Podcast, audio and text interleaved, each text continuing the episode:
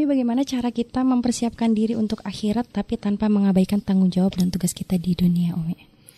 Manage waktu yang baik. Karena memang antara akhirat dengan dunia itu gak bertentangan kok. Hmm. Ya, makanya sholat kita kan bukan full satu hari full. Yeah. Ada waktu kita untuk beribadah, ada waktu kita untuk bekerja. Nabi kan begitu mengajarkan. Hmm. Para sahabat di zaman Nabi yang kaya banyak kok. Tapi tidak pernah menjadikan mereka tuh lupa akhirat. Yeah.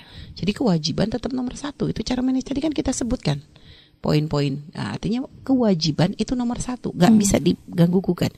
Nanti setelah itu di antara jeda-jeda kewajiban yang harus kita lakukan, baru dari situlah uh, dunia diperkenankan untuk kita cari, hmm. tapi jangan sampai menjadikan kita melanggar Allah. Hmm. Nah itu itu yang harus difahamkan. Jadi ya banyak baca sejarah-sejarahnya orang soleh untuk hmm. menjadikan kita itu uh, lebih hati-hati di dalam langkah kan gitu ya. Hmm. Uh, uh, artinya supaya kita tuh punya gambaran gitu kan.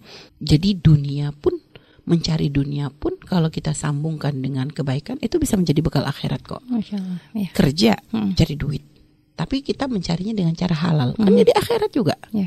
Gitu loh. Jadi nggak ada melulu dunia tuh langsung lepas. Bahwa dunia tuh lepas dari akhirat. Enggak. Ya. Akan terus bersambung. Gitu loh.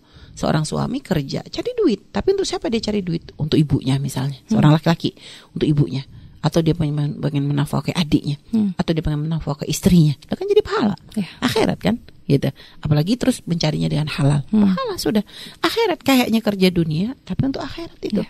Jadi gitu. Jadi nggak akan ada pertentangan. Orang kalau mengerti ini nggak akan akan nggak akan pusing.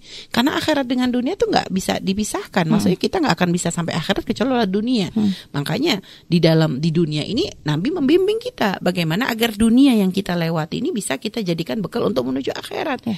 Makanya dari urusan banyak hal cari uang hmm. atau apa kan nggak dilarang dalam hmm. Islam. Mana hmm. ada Islam melarang?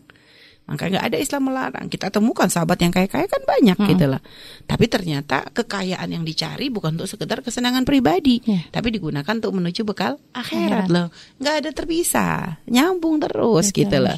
Maka jadikan diri kita kuat di dunia hmm. untuk apa? Bekal untuk kita punya sesuatu yang bisa kita bawa ketika di, di akhirat. akhirat. Kuat nih, kuat di dunia. Kita bisa bawa apa saja kita bisa membawa apa saja untuk apa? Jadi bekal. Hmm. Bekal nanti di di akhirat. Jadi Masya dengan kekuatan yang kita punya itu kan kita punya bekal. Yeah.